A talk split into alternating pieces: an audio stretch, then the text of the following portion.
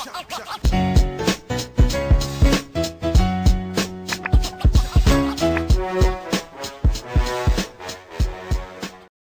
to another episode of the Hoop Talk podcast by fans for fans. I'm Ryan. There's my guy Jalen. What's up, everybody?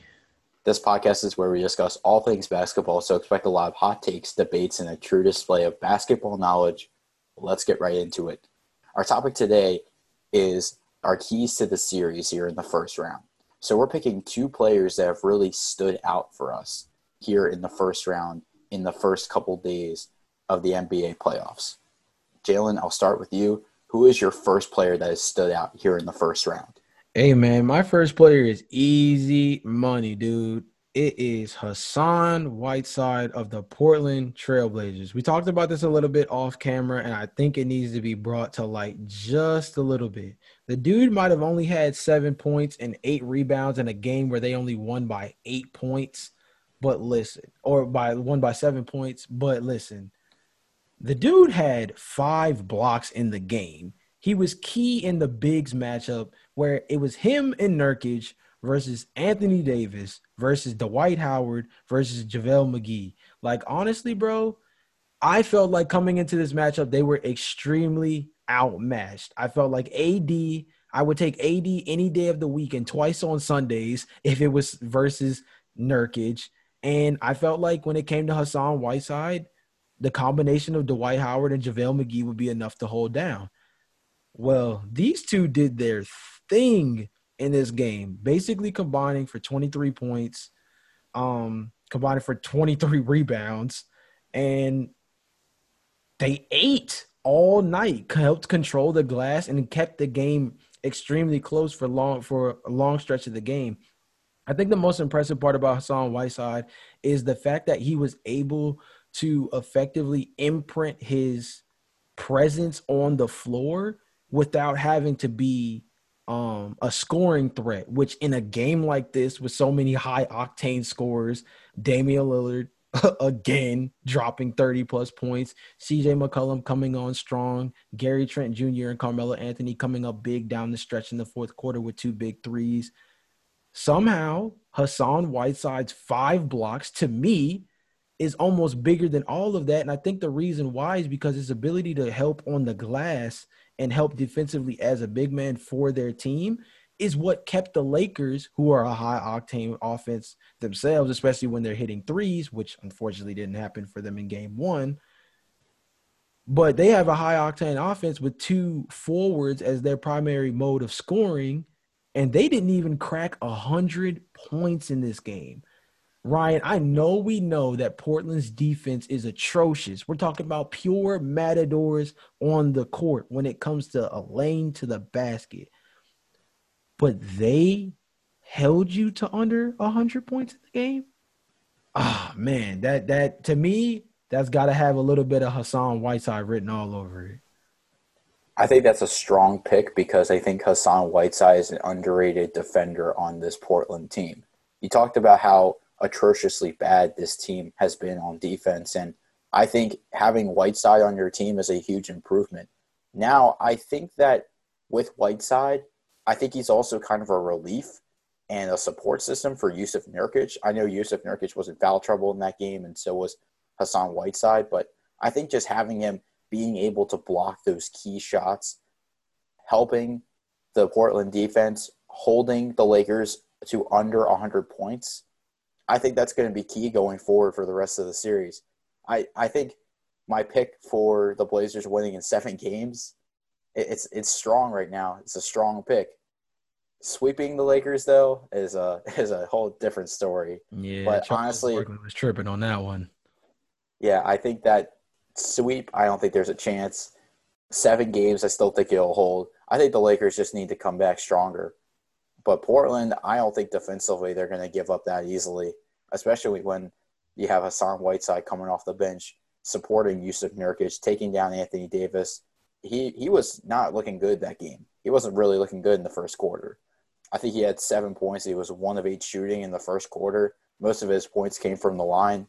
So I think that's definitely something to watch out for in the next in the next couple games. How does Portland's defense how does Portland's defense prevent Anthony Davis from getting and from driving to the lane, scoring the easy buckets. My first pick is Jamal Murray. Okay, okay. I like Jamal Murray. Honestly, I think I, I was I was I wasn't really sure about him early in the bubble because I realized that you know he had been battling some injuries. He did not really play in a lot of the seeding games leading up to this, leading up to the playoffs. But I think he's definitely a guy that is a key piece on this Denver offense. If you watch the fourth quarter, I think that was just a battle between Jamal Murray and Donovan Mitchell. I mean, he had 36 points, nine assists, five rebounds, shot over 60% from the field and from beyond the arc. Murray has struggled with injuries. Will Barton has struggled with injuries. Gary Harris has struggled with injuries. It's now forced Jamal Murray to take over on the offensive side. But compare this Murray had 16 points in the first three quarters. He had 20 in the fourth quarter and overtime combined. And Jalen, like you said off the air, 37 points that he assisted on.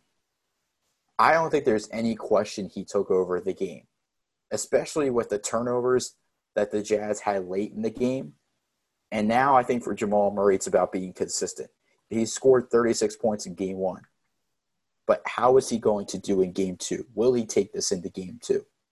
I mean, I think the big thing, right, is obviously all the praise goes to Donovan Mitchell. 57 points in the game, historic feat. He's the third highest scoring player in NBA history in terms of one singular game in the NBA playoffs.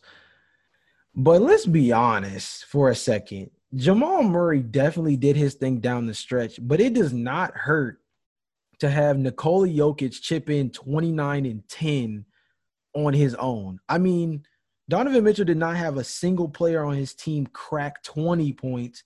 And the second leading scorer was Joe Ingles with 19 points. Now, if you remember, I told you in the last episode when it came to the Western Conference preview that Joe Ingles was going to have to be somewhat of an X factor for their team as another ball handler, especially with the fact that we weren't necessarily sure about the status of Mike Conley in terms of returning back to the bubble.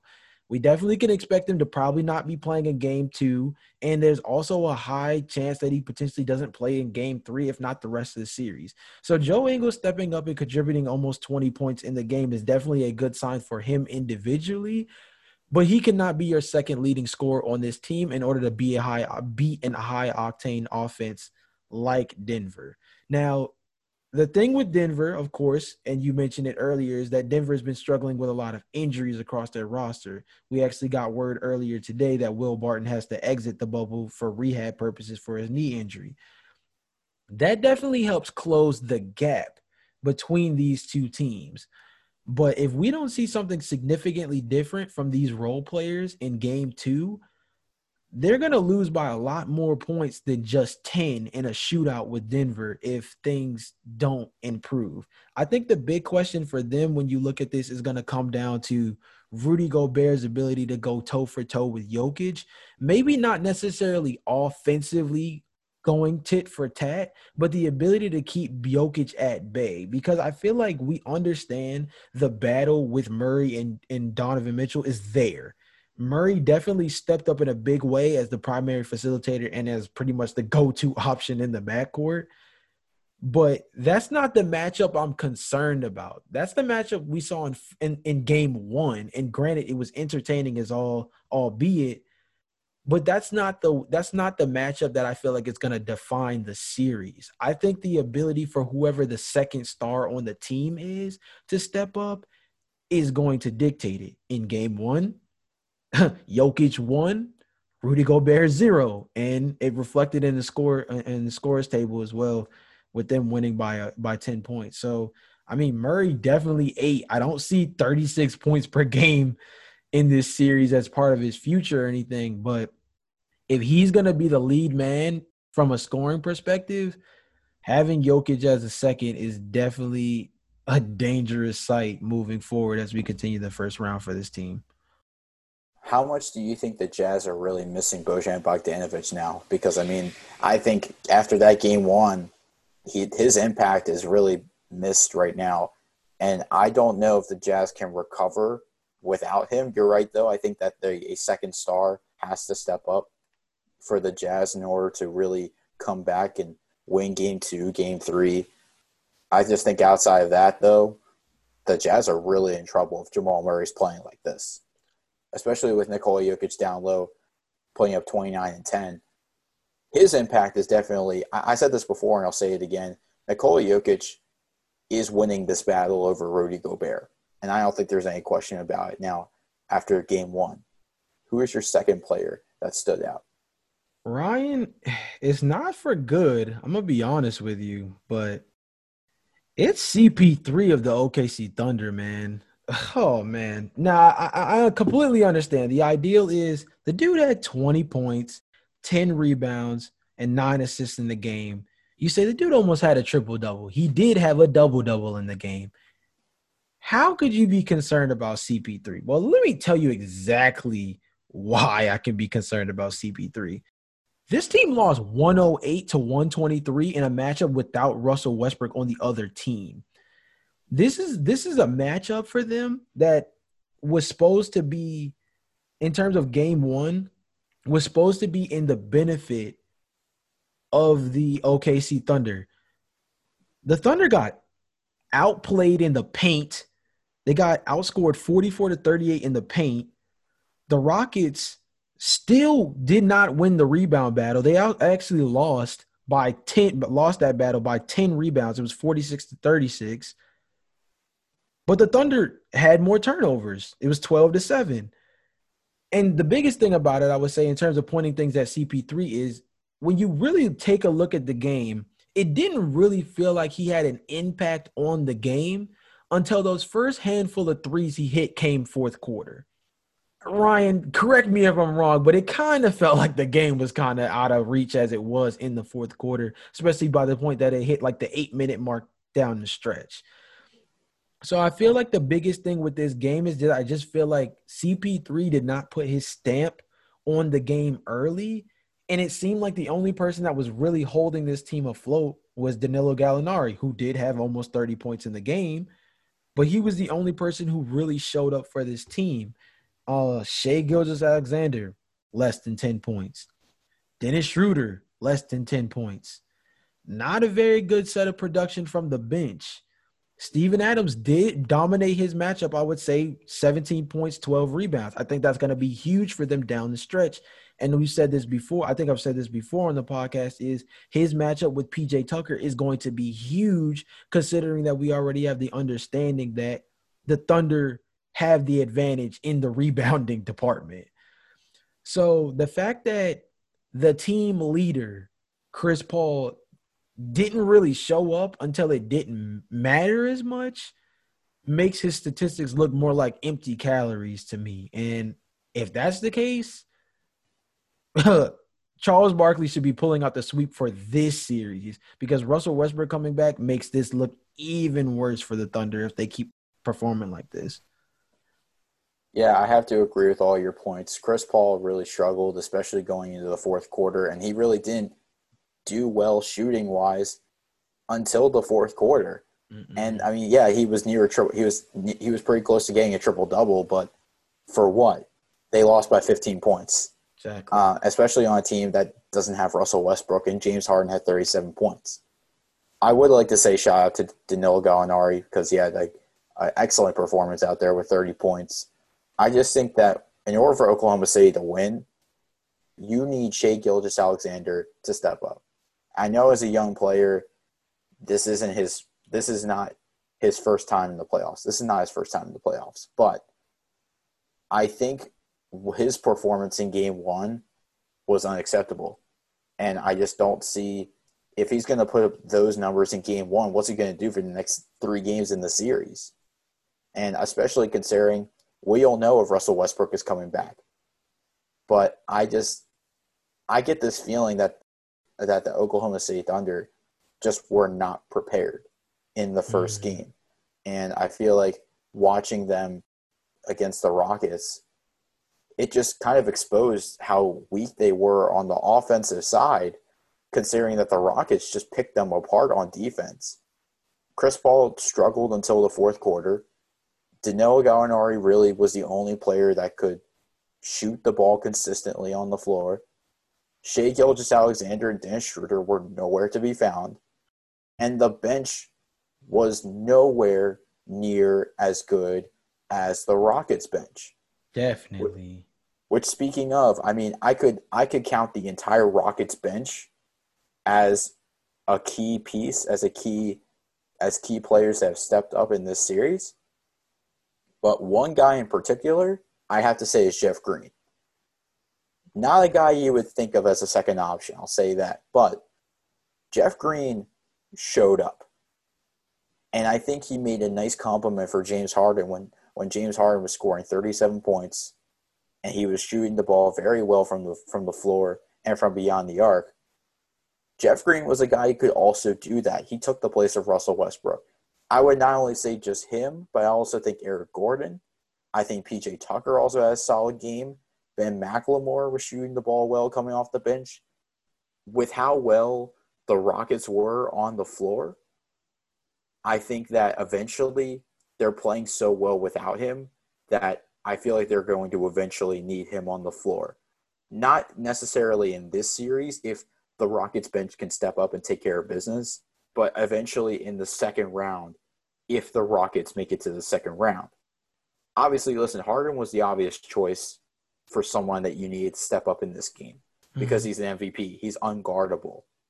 But Jeff Green, 22 points, six rebounds, four assists, eight of 12 from the floor, three of seven from beyond the arc. I think he was part of a collective unit on the defensive side that stagnated the offense for the Thunder. Like I said, CP3 didn't score the majority of his points until the game was put away in the fourth quarter. So I think I think Jeff Green, along with Eric Gordon, Ben McLemore, Danuel House, PJ Tucker, they're all going to have to support Harden until Russell Westbrook comes back. I mean, they definitely did that. I mean, that's for sure. Like you said, Jeff Green, 22 points, Eric Gordon, 21 points, Ben McLemore, who just keep continues to kind of flash off the screen over this uh the last course of um a month in terms of the bubble 14 points of his own. Pj tucker 11 points. Danuel House who had a significant level of playing time off the bench and contributed nine points of his own.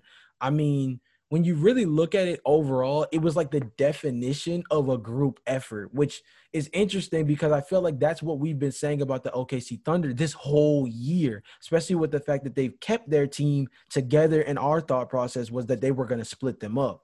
This game embodied a, a tale of two different type of teams, and ironically enough, what we thought one team was, they were the other, and vice versa for um for in terms of the Thunder the Rockets were the team that I thought was going to lean extremely, extremely heavily, eh, eh, like very heavily on James Harden in this game. And like you said, almost 40 points in the game. He, of course, did his thing, but super superstars do what superstars do.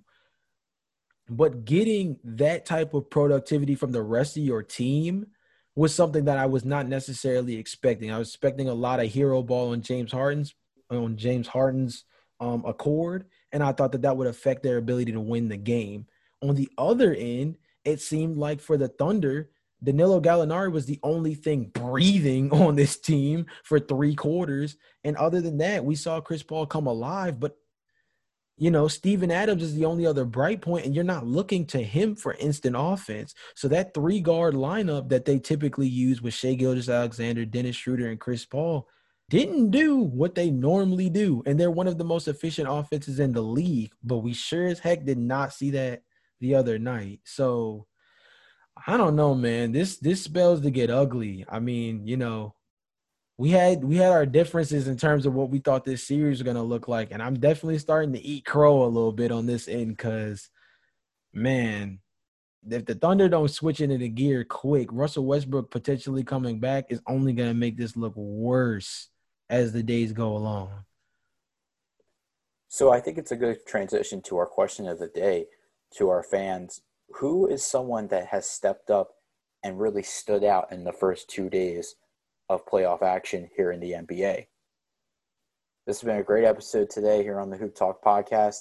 Of course, make sure you rate us five stars on Apple and subscribe to us wherever you get your podcasts. This has been a great episode today. We'll see you guys next episode. Peace.